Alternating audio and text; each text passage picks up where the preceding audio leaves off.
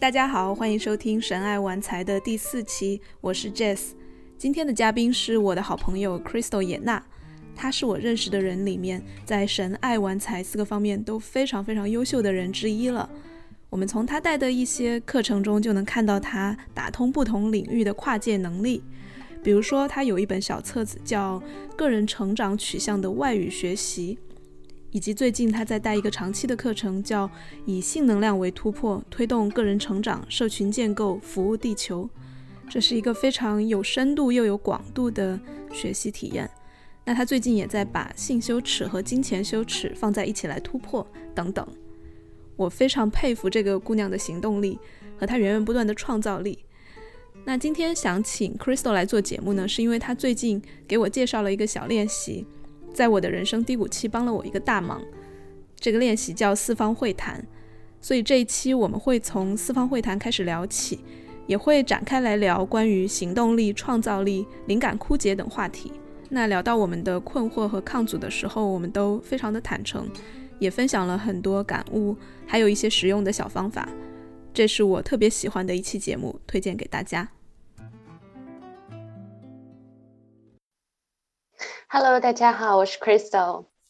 啊，所以你要不要来给大家介绍一下这个小练习，或者我也可以来简单介绍一下，你来吧。好的，这个练习它叫四方会谈。我最初学它是在做临近追寻的时候。临近追寻是一个来自原住民的传统，大概就是我们到自然里面三天、四天，甚至七天，然后什么都不吃，就是跟自己在一起，然后从大自然中接收一些教导和灵感，包括和自我连接。那么临近追寻这个过程，我这里不会展开太多。那么就是在临近追寻之后，我们对于自己的愿景。或者梦想有了一个比较清晰的图景，然后其实更重要的是，当你看到这个愿景之后，你要怎么在世间落地？然后当你在世间遇到挑战的时候，你要怎么做？因为你可能在这个过程中会看到一个很清晰的梦想，但是你回到世间，从山林里回到世间的时候，你可能会觉得内在有阻抗，我好像想做这个事情，但是我又不敢做，或者说。嗯，会遇到这样的挑战，会有谁来反对？那这个时候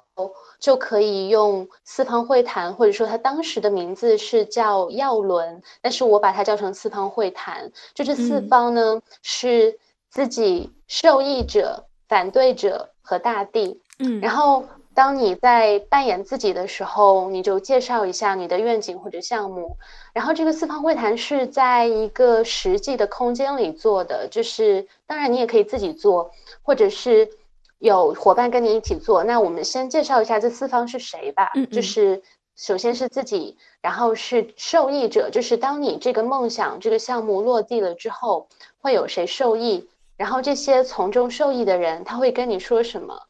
他可能会告诉你，哎，我的生命因为你的项目有了什么样的改变，然后我为什么感谢你？我生命中有什么很想庆祝的事情是跟你这个项目有关的？然后会有反对者，那么这个反对者可能大家比较容易想象，就是不管是说你头脑内的理性啊，或者说呃你的父母、你的同事、家人等等，就是很多时候其实我们已经隐约能听到反对者的声音了。然后第四方是大地，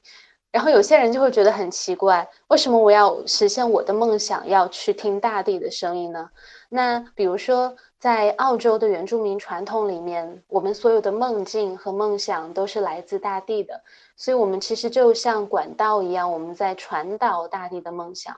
所以当我们听到大地的声音的时候，可能会对自己的梦想更加清晰，然后也会就是。呃，感到更多的支持，所以这是四方自己受益者、反对者和大地。然后我们知道这四方是谁，那要怎么会谈呢？首先，如果你是在你是有一个空间，这个空间其实不需要很大，可能就是能能让你稍微动一下，就是换一下方向的空间。然后，如果你是自己扮演，我们之后会讲到有伙伴参与。那首先讲自己扮演，你自己扮演的时候，你首先就坐在自己的位置。然后简单的描述一下你的梦想或者项目，你已经很清楚了，就简单的说就好。然后你要换一个方向，换一个位置，稍微挪动一下就可以。然后你这时候来到受益者的位置，嗯，然后精彩的事情发生了，就是你要传导受益者的声音，就是受益者可能会说什么。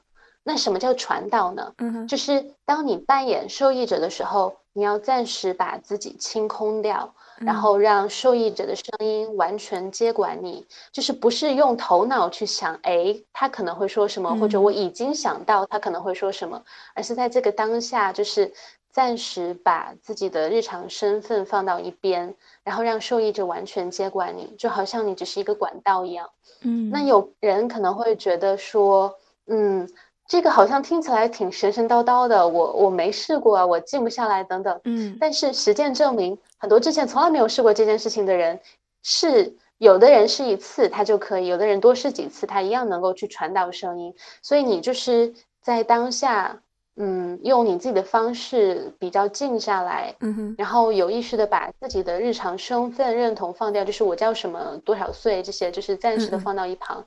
然后你可以说出来，或者在心里想，我会建议你说出来，可以说允许我这个项目的受益者完全的接管我，嗯，然后不要急着说话，就是去感觉这个受益者接管你。当你感觉到内在有一个自然的声音的时候，就让他说。然后很重要的是，不管你听到什么声音，都不要去评判它。可能一开始会很奇怪，或者说不连贯，或者好像说的没有意义，没有关系，你就继续让这个声音去表达他自己，嗯，然后你可能会自然的来到一个节点，他可能会觉得，哎，说完了。那在这个过程中，如果你害怕在传导状态里面没有办法记住所有东西，你可以录音，嗯，然后就是嗯。做完这个受益者的角色，然后你再到反对者，然后同样的就是传导反对者的声音。那有的人可能会觉得，哎，我很清楚反对者会说什么啊，就是比如说我头脑里每天都在想这些。但是呢，很多时候我们只在头脑里想的时候，跟说出来效果完全不一样。是的，因为你在想的时候，可能会有就是不同的声音一直在打架，谁都不听谁。但是当你就是等于说你把麦克风给到其中一个声音，让他完整的表达自己的时候，你可能会被他的说出来的话惊讶到，就是被他的深度和角度所惊讶到。然后你做完传导者，再到大地，嗯，然后就是这四个人都说完了。然后，如果你觉得需要的话，你可以再回到自己的位置去回应这三方。那这一点不是必要的，对一些人来说是，就是传导完大地，他就已经得到足够的清晰，就是已经很完整了。嗯嗯，那这次有什么要补充的吗？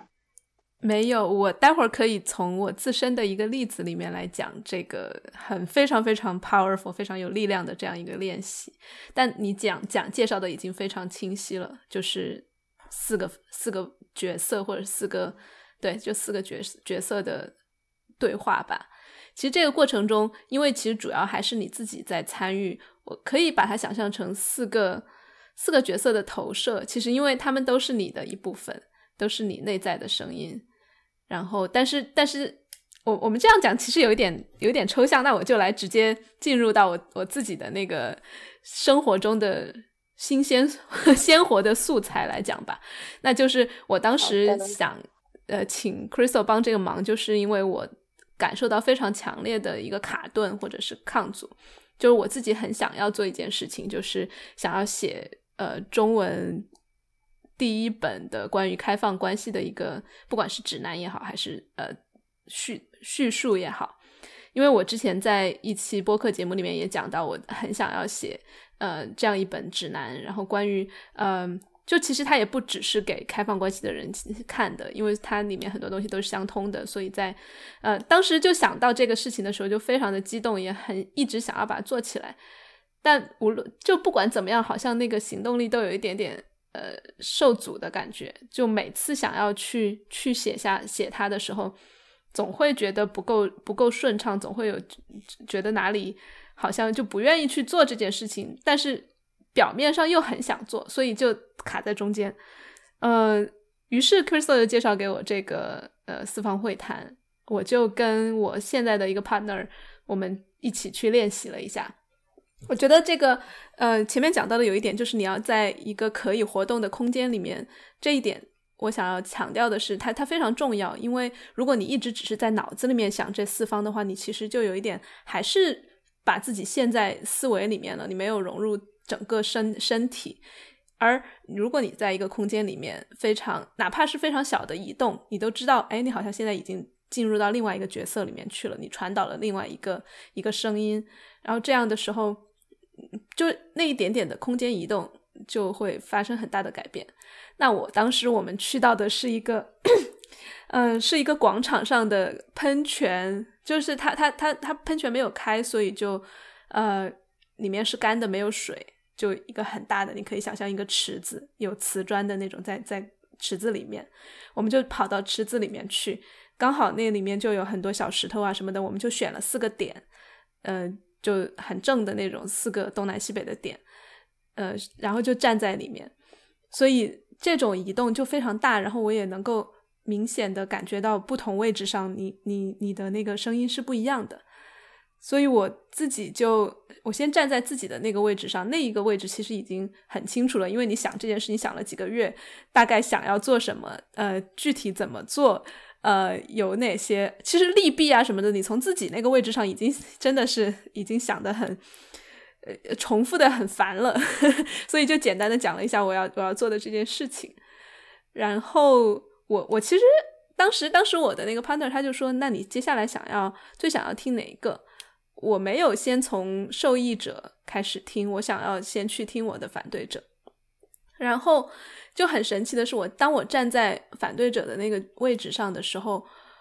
我脑我之前几个月里面在脑子里面想象的是，我最大的反对者是我的父母，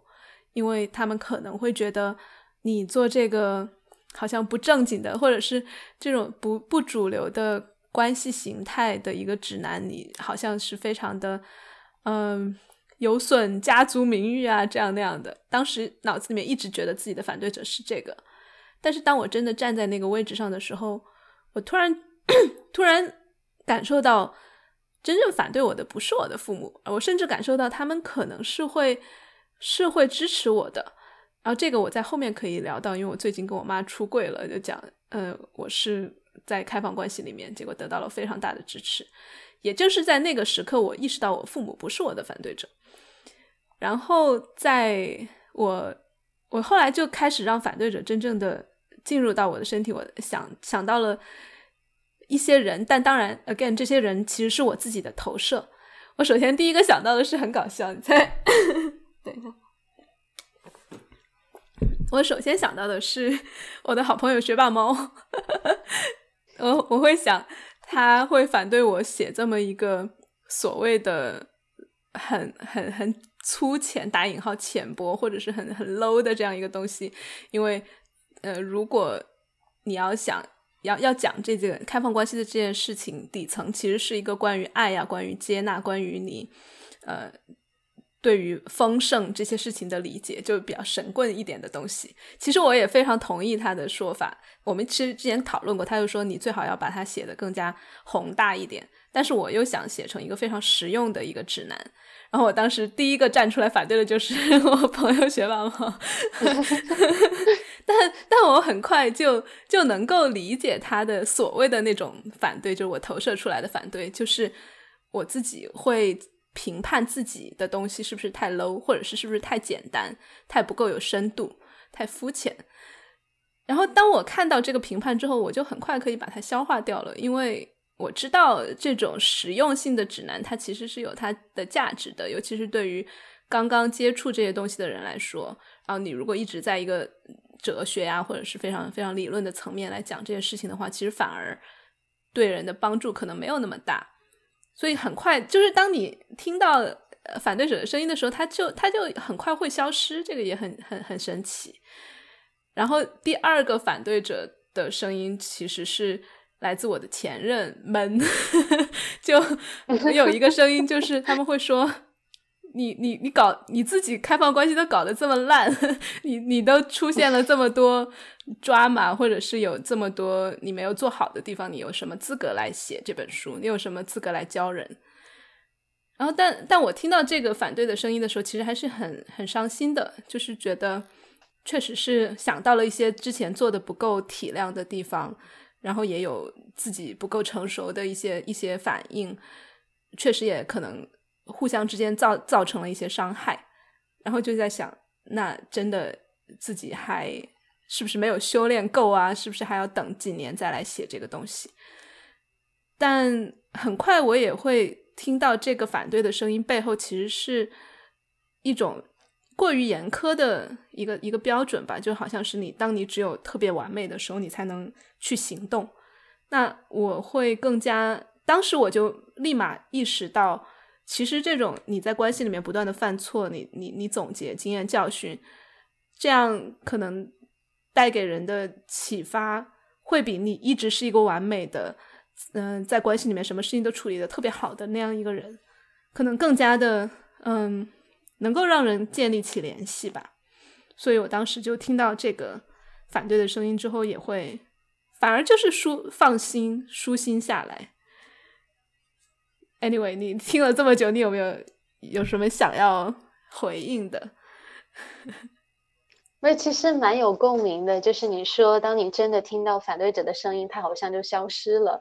就是在我的理解和经验里面，其实不是它真的消失了，而是当它被听见，就是它更深层的那个东西被听见的时候，它表面的那个反对就消失了。因为其实就有点像在非暴力沟通里面会提到需求和策略，其实反对是一种策略，然后这个策略底下都会有一种需求，比如说它其实是想保护你。或者这些，所以当我们听到那个反对者的声音底下更深层的东西，那个反对的策略可能就不见了，所以挺神奇的。对，所以回过回过头来，就是这两个反对的声音，可能一个他们的策略一他们的需求，一个是想要自己被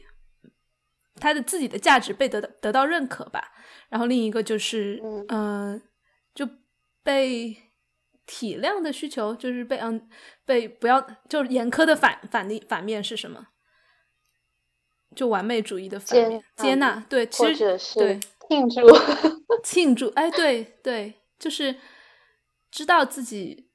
这对我觉得更多是接纳吧，因为曾经有一些伤害或者是嗯不太完美的地方，但是也依然能够被无条件的包容，或者是甚至支持，甚至庆祝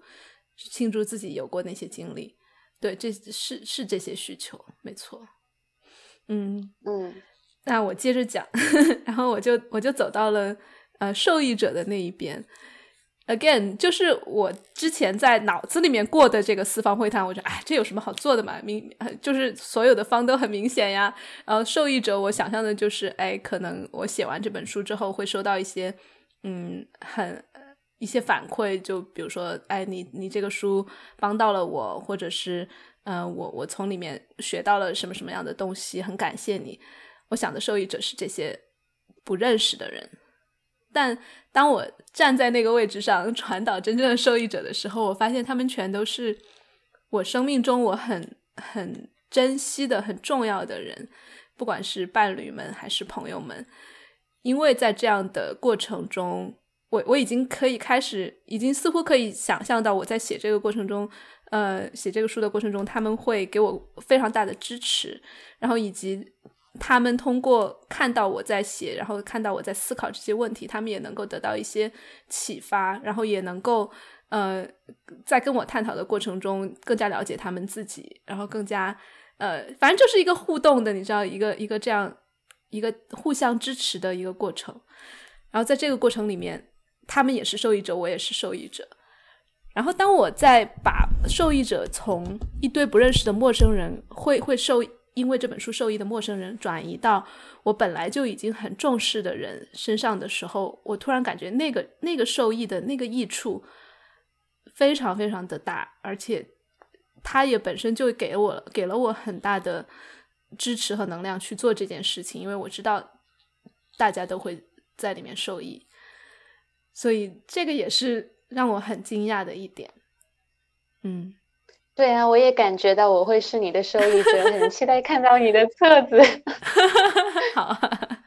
嗯，对，然后当我做完这两个之后，其实就已经有一个非常非常积极的一股能量在身体里面了，就跟一开始那种嗯，好像想做又又不敢做事情的那种那种感觉已经很不一样了。然后前面的反对者也被化解了，受益者又更加的清晰了。然后，但是我还是想知道大地是什么样的一个声音。然后，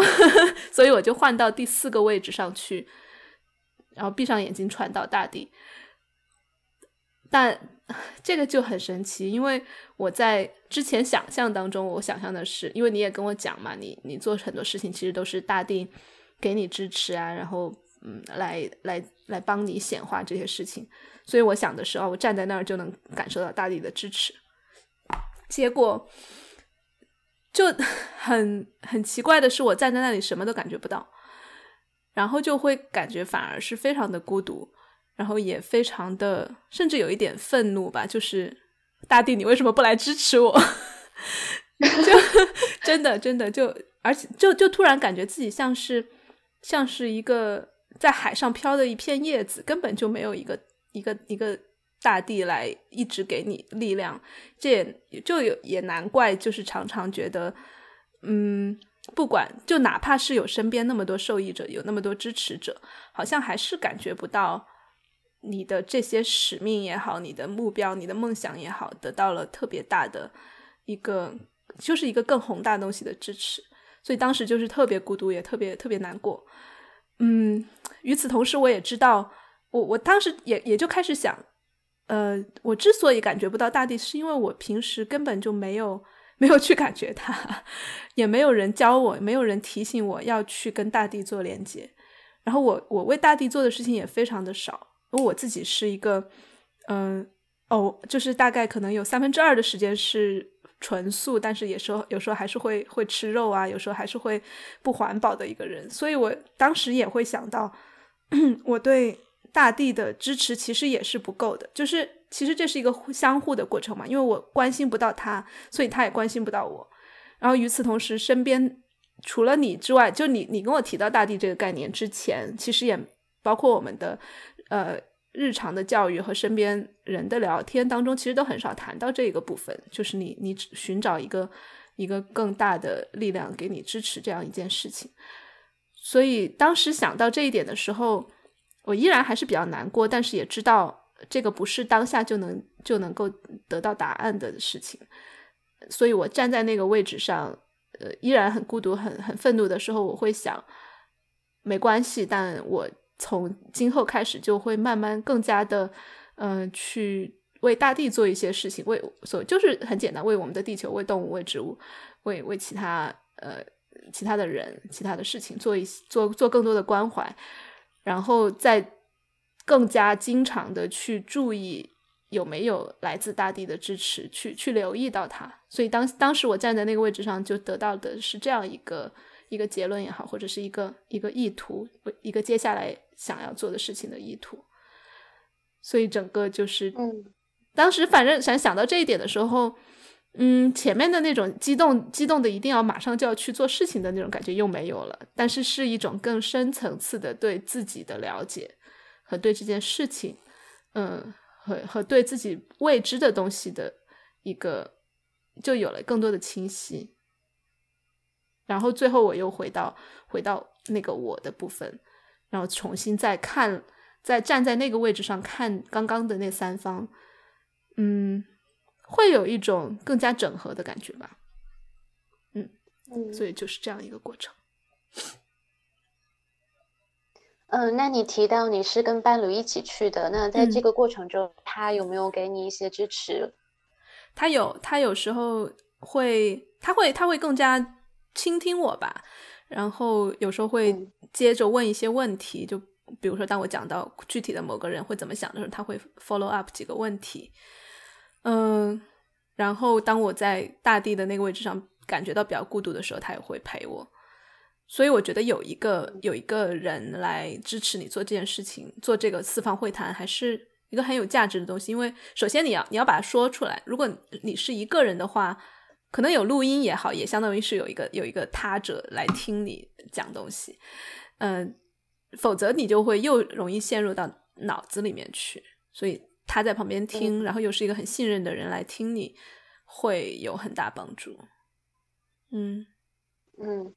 对，就是呃，四方会谈他的可以自己来做，因为可能有些人并不那么容易找到人跟自己一起做，那一个人来做也是可以的。然后，如果你能够找到信任的伙伴，不管是一个人还是两个人、三个人，嗯，如果是群体的版本的话，就是在呃你传导每一个位置的时候，尤其是当自己卡了的时候，你的伙伴们都可以帮你补充。然后，其实伙伴们也是进入一个传导的角色，不是他事先想好的，也是在当下去传导那个角色。然后，因为有些人，比如说他要。说反对者的声音很容易，但是他在受益者那边他就说不出话。那这个时候伙伴们就可以进来帮忙，所以就是可以做一个人的版本，或者说跟伙伴们一起做。比如说也不用做太大的组，太大的组每个人做一遍的话，就是也很费时间。嗯嗯嗯，比如说就三四个人这样的小组，然后大家做，然后其他的人就是去支持和补充，然后这个团体见证的力量可能也是会蛮强的。嗯，你有做过团体的这种会谈吗？对我当时学的时候，就是团体，我们就是四个人一个小组，然后就真的，嗯，是我们是一个大组，分成了几个小组，然后每个人都觉得哇，实在是太有力量了。所以你们是四个人一个小组，每个人都都都做了一遍，是吗？对，每个人做了一遍，然后其他人来见证。哇哦，我觉得这个这种团体或者社群的力量本身也是很大的，然后再加上这个很有力量的小小工具，哇，嗯，那你刚才分享了四方会谈就是进行过程中的事情，那结束之后发生了什么？呃，结束之后的那一周，我都还蛮有积雪的，就开始真的去着手写这个东西了，然后。把大纲啊什么的都都列好，然后每天也在，呃，定就是在规定的特定叫怎么讲，就不会说中文，在在特定的时间里面都会嗯 show up 吧，都会都会 commit 在这个事情里面，嗯，然后中途也会遇到一些小的。呃，波折，比如说我本来开始是想做成课程的，然后联系了一些平台，后来平台都说，哎，你这个东西太敏感了，我们不想不想跟你合作。其实这种东西就是我，当你当你有了很强的行动力之后，你就会发现它就是一个小小的过来考验你的一个小小的绊脚石，或者是一个一个你剩余的那一点点抗阻的一个一个一个表现而已。然后你反倒会更明确说，哎，我我就是要做这件事情。那如果这些平台，嗯，不愿意发布的话，我总会我我我会把它做完，做完之后总会有办法呃让它发出来，所以就会遇到这样的事情。然后到后面，老实说，现在我讲这件事情的时候，还是有点心里面小小怵，因为担心自己立 flag 后来被打脸怎么办？就因为写作的过程其实。都是反反复复的嘛，你有时候感觉感觉很好，有时候又感觉很很很很堵，有时候又觉得自己写的是一个渣，一点都不想完想把它完全删掉，所所以就是一个嗯很正常的会出现的这种反复的过程，我猜，嗯。对，其实当我听到这你这么说，我也觉得其实这是对听众的一种启迪和鼓励，因为可能你的很多听众会觉得，哇，Jazz 是这么厉害的内容生产者，他肯定就是写东西或者做什么的是行云流水，毫无障碍。但其实并不是，就是大家都会在自己的过程中遇到各种各样的阻抗，然后其实当我们很。很真实的就是去面对和分享我们遇到的挑战的时候，其实对他人也是一种支持。嗯，希望吧。那你这样说，我觉得你也是啊，因为我发现你既高产，而且你的文章也好，课程也好，质量也都非常的高。然后你还好像每天也花的时间也不多，然后又到处什么巴厘岛、泰泰国到处跑，又又又什么接触即兴又跳舞，就感觉你你就是那种。就当然，这这这就是你刚刚所说到的那种别人把把你理想化的一个形象。我我在我眼里，你你好像就是这样一个人，就有源源不断的力量，然后生产力十足，是吗？请告诉我你不是这样的。对，我觉得其实很有意思，就是嗯。我会想到一个研究，他说，当我们看社交网络，看别人都过得那么好的时候，经常会觉得很抑郁，觉得我自己怎么了？为什么其他人看起来都那么棒？但是可能真的，我们看别人，一个是可能会集中的看到他们的闪光点和成果，另外一个可能有的时候我们会对自己的要求比对别人要求要更高。所以其实。呃，就是不管是我自己还是那些我超级欣赏的人，其实都有挑战的阶段。比如说，我也有那种，嗯，十多天就是觉得没有灵感啊，写什么呀？应该写点东西了，但是就是写不出来。就是其实也有这样的阶段，或者嗯，有些时候就是没有生产力，没有动力，就是不想去做任何创造性的工作，不想有任何产出。然后，其实我不久之前在就是对于这个议题有了一个嗯蛮转变性的领悟，嗯嗯，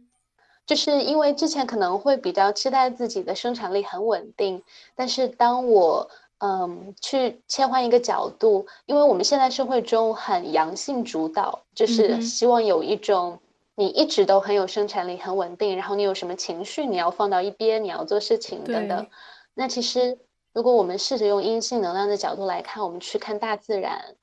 大自然是有周期的，大自然也一定是有波动的。嗯，然后阴性能量包括女性的身体，就是会有月经的周期。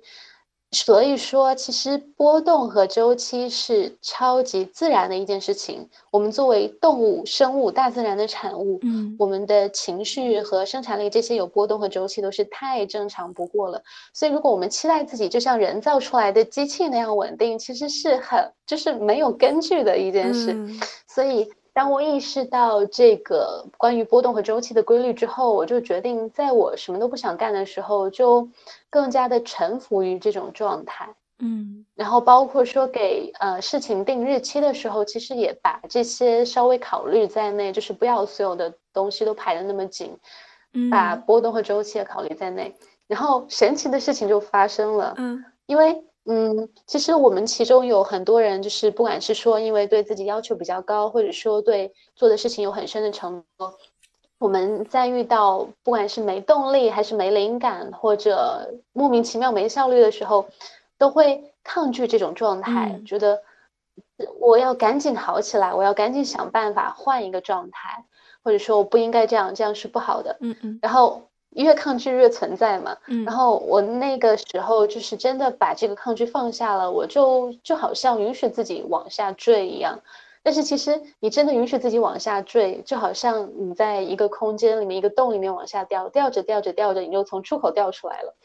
然后当我完全对那个状态臣服之后，第二天我就是真的是生产力爆棚，灵感爆棚。所以后来我就意识到。观察自己这么久，观察到我确实是有周期的。嗯，那我真的什么都不想做，什么都不愿意做的时候，那我就向这个状态臣服。然后过一阵子，那个生产力爆棚的状态又会出现。嗯啊，我特别喜欢你这个视角，就是周期，然后顺顺应这种自然的节律。嗯，我是最近这一个月也在做这个事情，就是我试着以我自己的月经周期来调整我的呃。创作和生就是这种行动生产生产，我就会发现我在排卵期期间就真的是创造力爆棚，然后呃精神也特别好，就各方面都心情也好，怎么怎么样。但是它可能大概能持续一周，就排卵期前后的一周，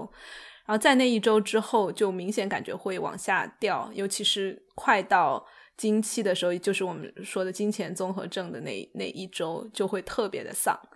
然后当月经来的时候，你又会变得更加的，嗯，感觉又像重新播了一颗种子，重新发芽，然后又会感觉到一些新的东西上升。然后在那后面的一周，你就慢慢回到往，就是回到一个更加呃有有有力量的状态。然后再到排卵期，就会更加的嗯爆棚。所以我会试着用这种自己的月经周期来。像你说的，在爆棚的时候，你就去抓住那个惯性，然后来来创作；然后再再丧一点的时候，就真的完全臣服于他，该就想怎么玩怎么玩，或者想什么事情都不做也可以，就直接瘫在那儿一直瘫着。以前就会瘫着的时候，你就会有很多抗阻，会觉得哎呀我不该这样，或者是哦什么时候好起来啊，就会各种各样的。现在就越来越。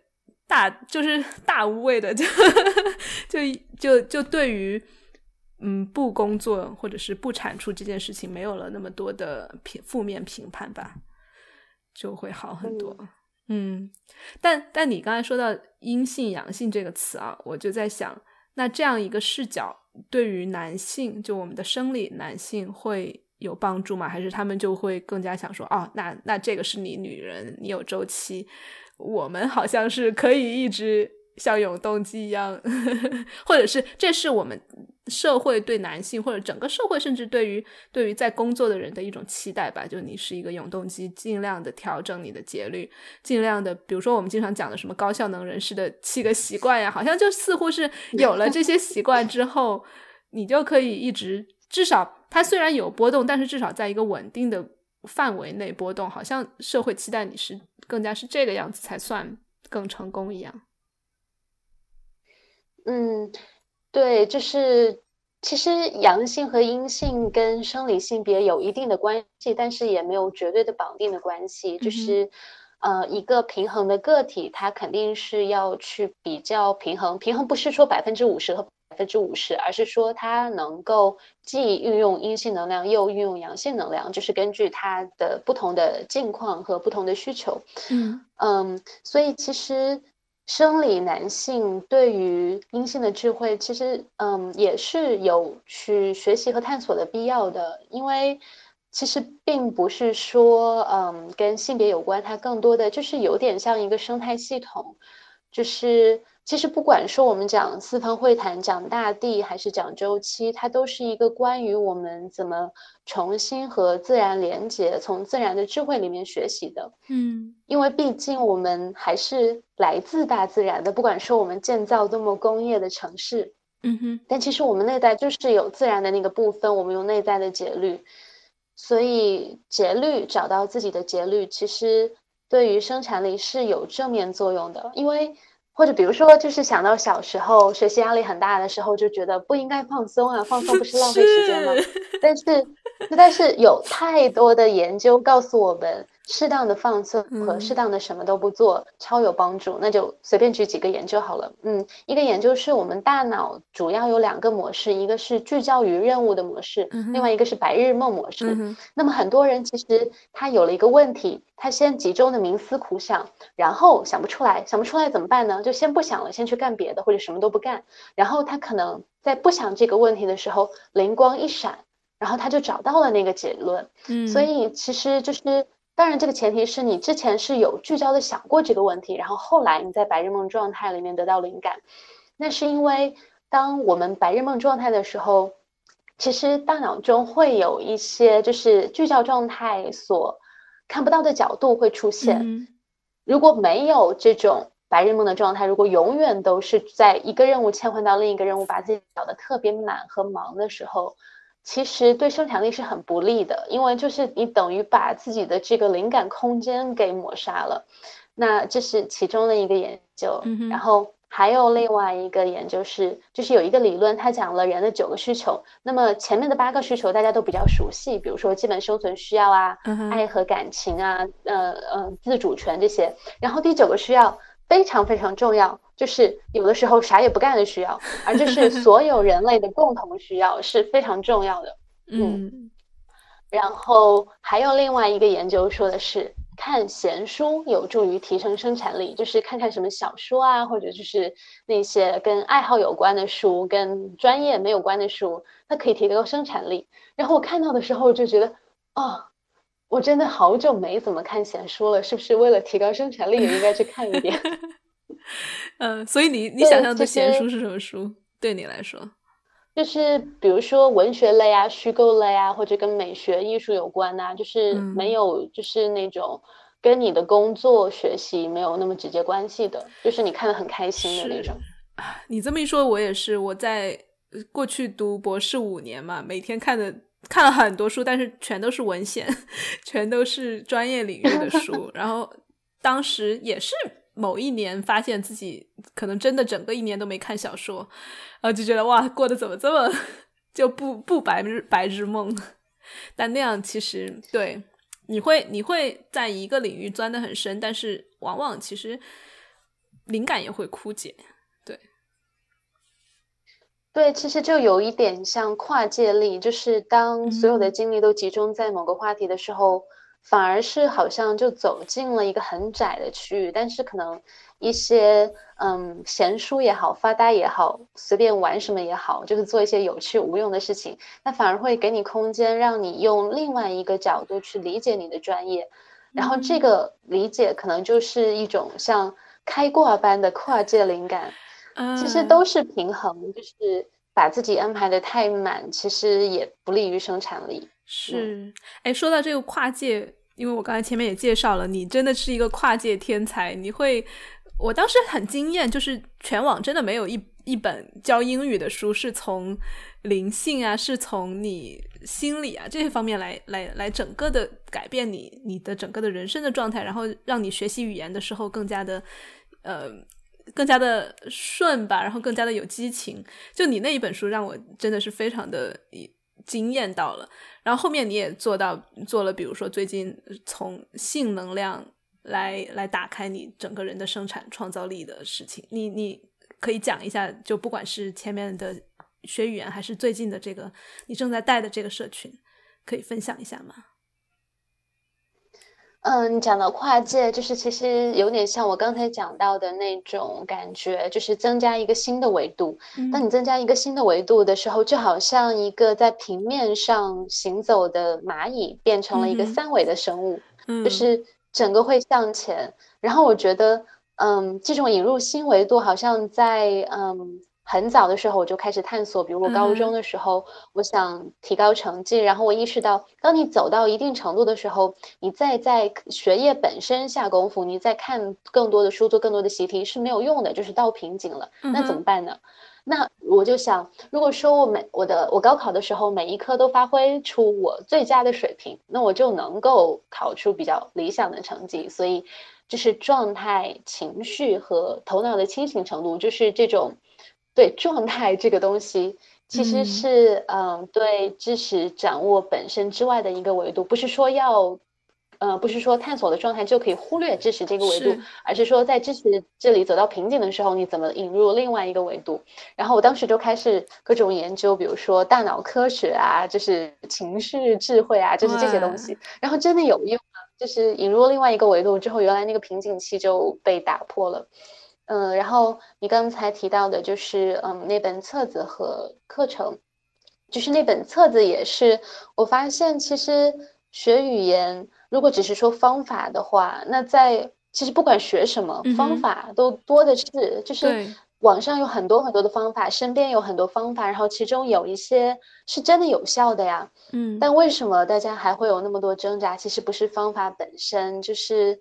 呃，想学一个东西，好像总是进不了状态，或者说想做一件事做不成，其实很多时候还是跟我们内在的情绪阻抗有关，就是还是要去看到自己的内心到底在发生什么，而不是就是只在记的层面上，就是记忆技巧的层面上去，嗯，去跟他死磕，因为可能 不会很好用，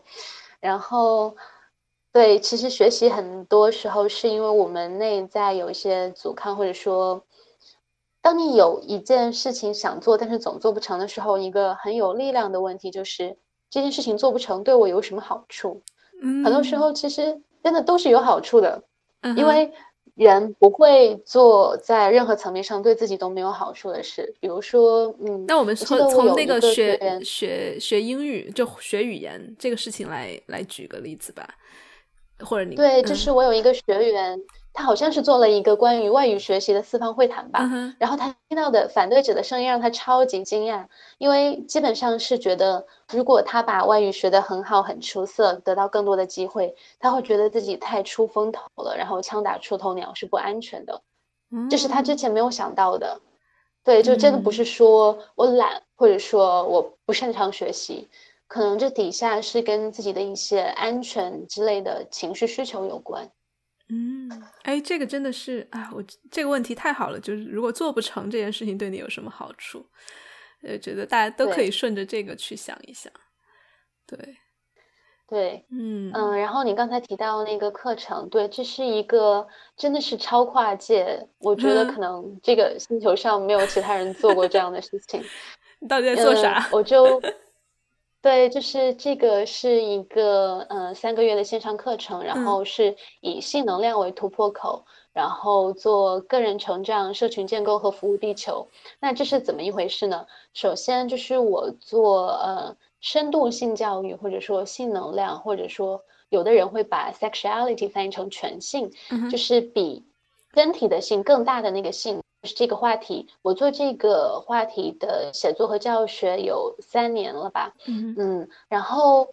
就是我之前两年之前带过幸福小组，就长程两个月的，然后也蛮成功的。但我很不喜欢重复已有的成功，我总是要创造点什么新的东西。然后其实我之前卡了一段时间，我想我要怎么创造一个全新的东西出来呢？我是可以在很多细节上去改进，走得更深，但感觉好像没到那个点，就是好像还是不对。然后。我就是因为我之前上过学过一个呃项目管理的体系，就是呃它叫 Dragon Dreaming 龙之梦，然后它这个体系里面有三个层次，就是你每个项目都可以照顾到三个层次，一个是个人成长，一个是社群建构，一个是服务地球。嗯，但是在这个体系里面，它只是说你自己设计项目的时候，你自己要清楚这三个层面。但是我就想，哎。那如果说我把这三个层面作为课程的结构呢，就是把这种自己想摆到一个就是面上来，让大家去清晰的探索这三个层面呢，然后我就发现，呃，这个结构能够让我整合自己所学的很多东西，嗯，比如说在社群里面的积累啊，然后跟大地能量的连接等等。然后当我把这个结构放进去的时候，就是所有的事情之前很卡的，突然变得特别顺，因为我在这个嗯当时写文案的时候也意识到，很多人会追求个人成长啊，或者说嗯呃个人的发展和提升，然后好像在这个领域里面很容易进入一种自嗨的状态，嗯，也就是说呃上了很多课，做了很多个案，嗯，然后呢。好像有很深的领领悟，好像发生了很多事情，但是人生还是一样的。对，然后我就想，为什么呢？是因为真没有真的学到，还是怎样？嗯，然后灵感就出现了，就是如果一个成果只停留在个人层面，它是比较容易。就是它比较容易消散，或者说它比较容易退回原来习惯的状态。但是如果这个成果能够延伸，比如说延伸到社群，你把一个所学到社群里面去分享，或者它甚至延伸到大地，你把你学到的、领悟到的东西拿来服务大地。然后这样就好像那个更大的东西把你的成果稳定下来，就好像你有一张网，你把它伸展的更大，然后你挂到一个更大的区域，然后这个网就是得到了支撑，它就是有一个结构去支撑。哇，所以就是，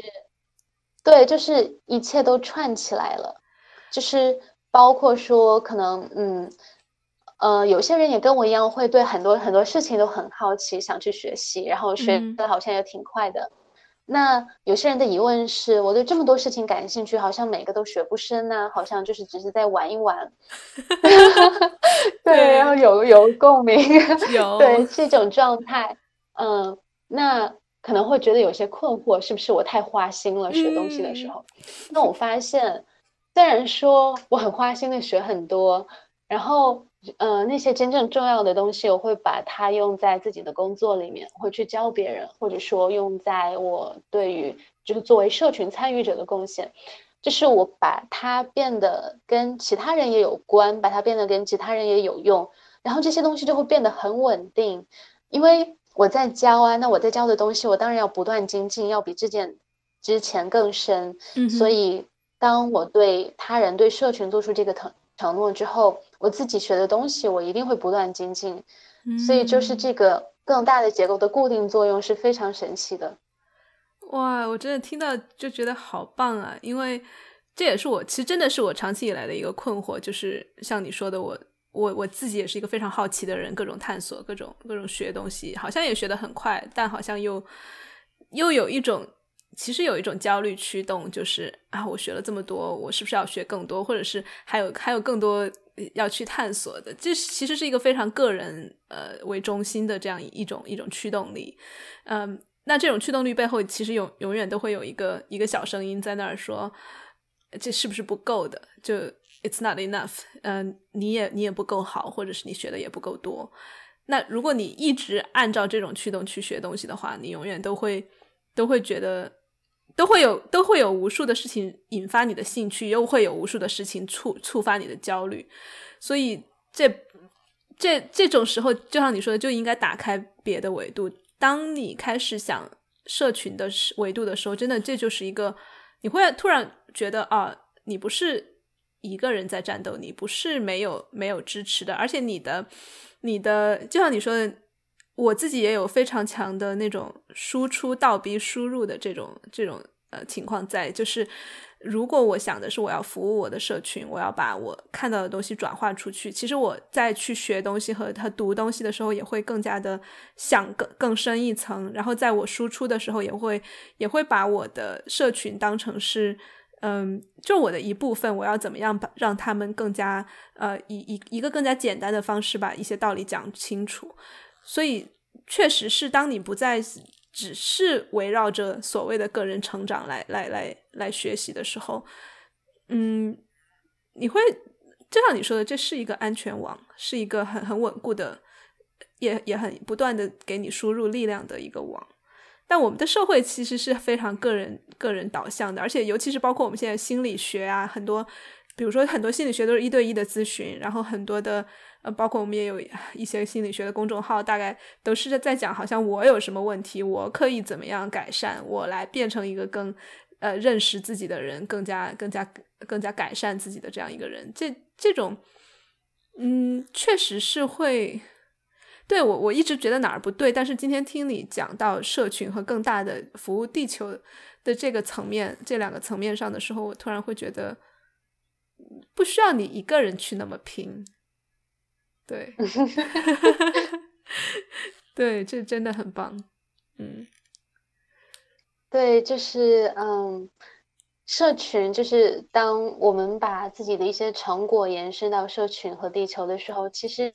它是一种承诺。嗯，就是这个很有意思，因为有些人他比如说他学很多东西，然后感觉好像都不够深入，其实是因为他没有真的选择和承诺。包括说开放关系，有些人的困惑是有这么多自由，然后就在自由中迷失。就像你也说过，自由的代价就是自由本身。然后，自由其实，自由你想要享受到自由最甜美的成果，你一定要承诺。这两个其实不矛盾，虽然。如果是外在逼你的承诺，或者讨好外在做出那种承诺，是感觉不自由的。但是内在真正根据我们最高的价值做出那种承诺，它其实和自由几乎是同一个东西。哎，你能展开阐述一下这个吗？因为，哎，你说到这个，是因为我我在章鱼觉醒社群里面有一个朋友，他就说他看重的自由是跟一切。包括甚至跟自己的不连接，他他把自由和连接当成是一个对立。当然，他也在一直在思考这个问题。这也让我觉得在想，我们怎么样定义自由？因为他所理解的自由，好像是跟所有的人都都不要有太多牵绊，然后也呃，就是那种非常非常空旷的那种自由。但今天听你讲到说，自由和承诺在在根本上是同一件事情，所以我很想听你怎么样。来，呃，展开来讲一下这个点。嗯，对，就是，比如说，我们回顾自己人生中最满意的那些事情、最开心的事情，可能是，嗯，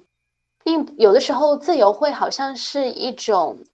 空间，但是这个空间有一种好像在等待什么发生的状态，或者说。啊，就要不就以约会为例吧，就比如说有很多的人可以选，但是当我们再去哎看这个人怎么样，那个人怎么样，就是对每一个人都去稍微了解一下，然后去选择的时候，这里其实往往没有很深层的满足感。但是，呃，当我们真正在一个人身上看见某种特质，它是和我们自己的最重要的价值观符合的时候，然后选择要跟这个人探索，或者跟其中多个人探索，就是真正的去选择，那种满足感是更深的，就是好像那个，因为，嗯，就比如说。空间它有一点像一个舞台，嗯哼。然后如果在你这个舞台上你完全不跳舞，那这个舞台好像也不完整。嗯哼。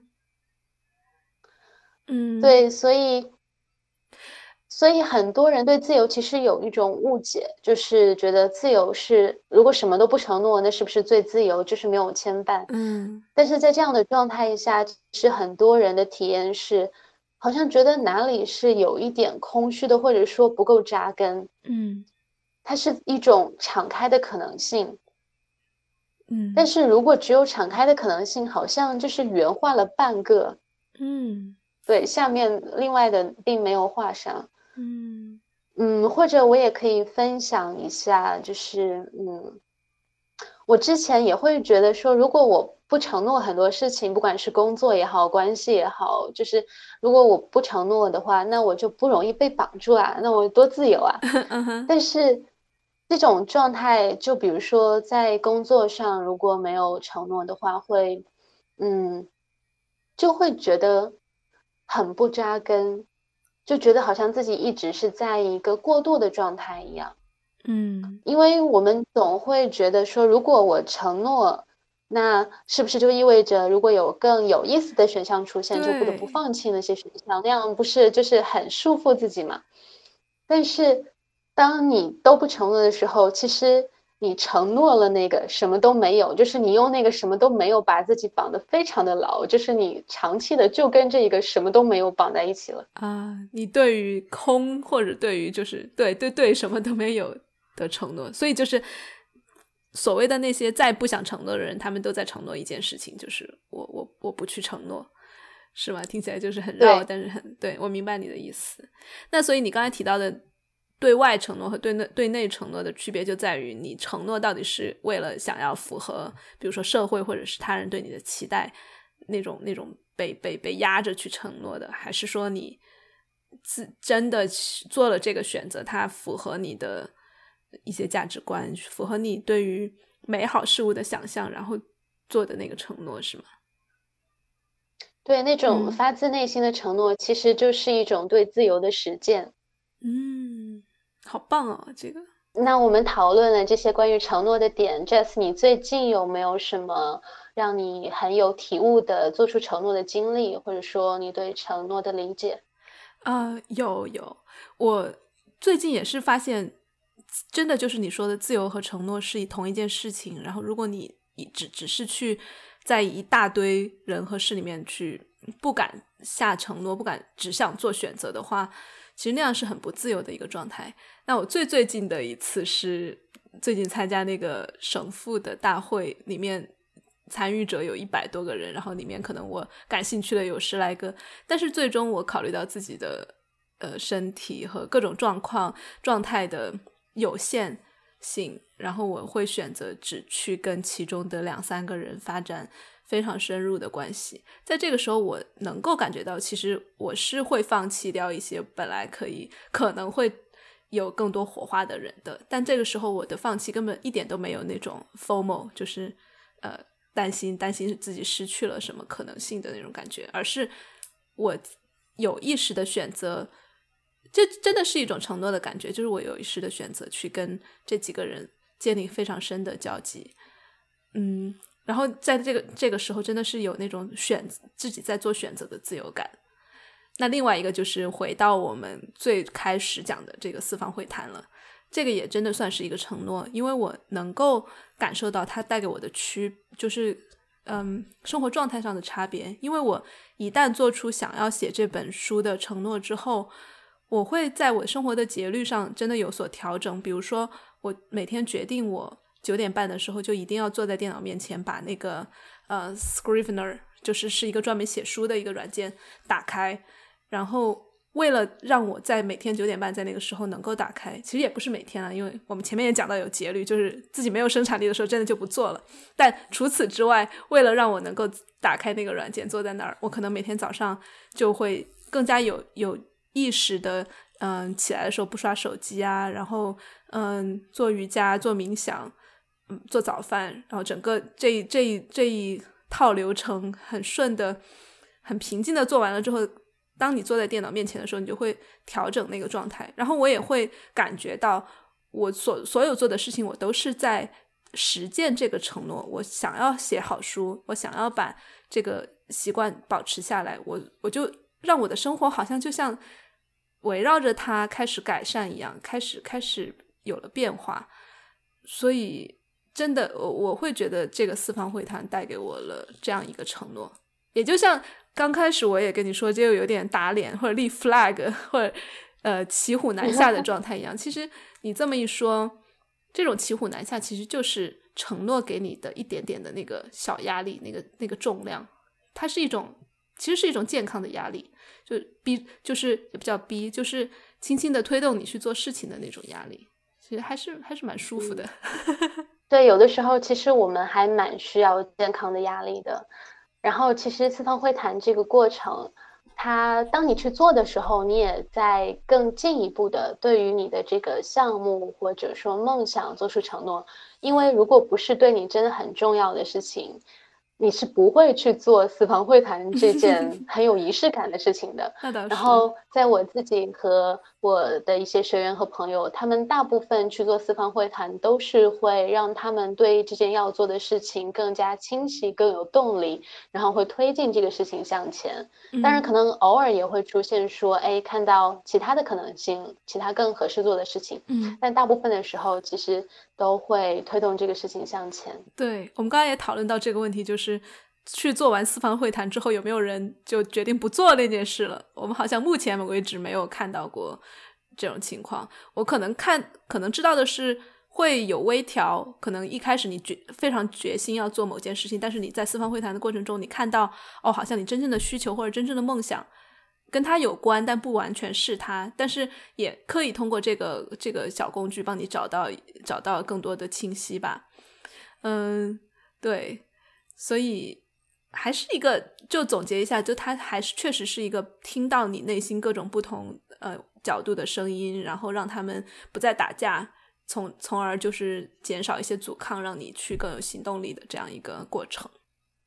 好，那今天非常的开心能跟 Crystal 聊这么多，呃，真真心的祝愿我们大家都在呃创造力和行动力，还有呃性能量，还有各种跟呃关系，还有金钱跟自然的连接，方方面面都嗯非常的丰盛吧。谢谢你，Crystal。谢谢 Jazz，谢谢大家。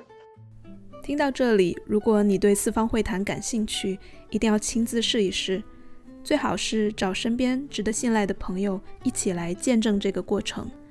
那如果你信任我呢？希望我一对一亲自协助你，帮你听到你内心中各方的声音，找到行动力的抗阻。也可以关注微信公众号“神爱玩财”，回复个案。我们一起来让你的梦想落地扎根。如果你希望得到社群带给你的支持，你也可以下载知识星球 APP，关注章鱼觉醒。在这里，你可以分享所有的喜怒哀乐，也可以学到关于意识、身体、亲密关系等很多既有深度又实用的知识。那与此同时，我也非常的推荐 Crystal 的公众号，叫 Crystal 的奇迹山谷。在那里，你可以读到他许多用心创作的文章，也可以找到加入他带领的社群的方式。好啦，这期节目就到这里。如果你有任何的评论或者反馈，欢迎在网易云音乐、荔枝或者是喜马拉雅以及微信公众号、微博给我留言。我们下期见，拜拜。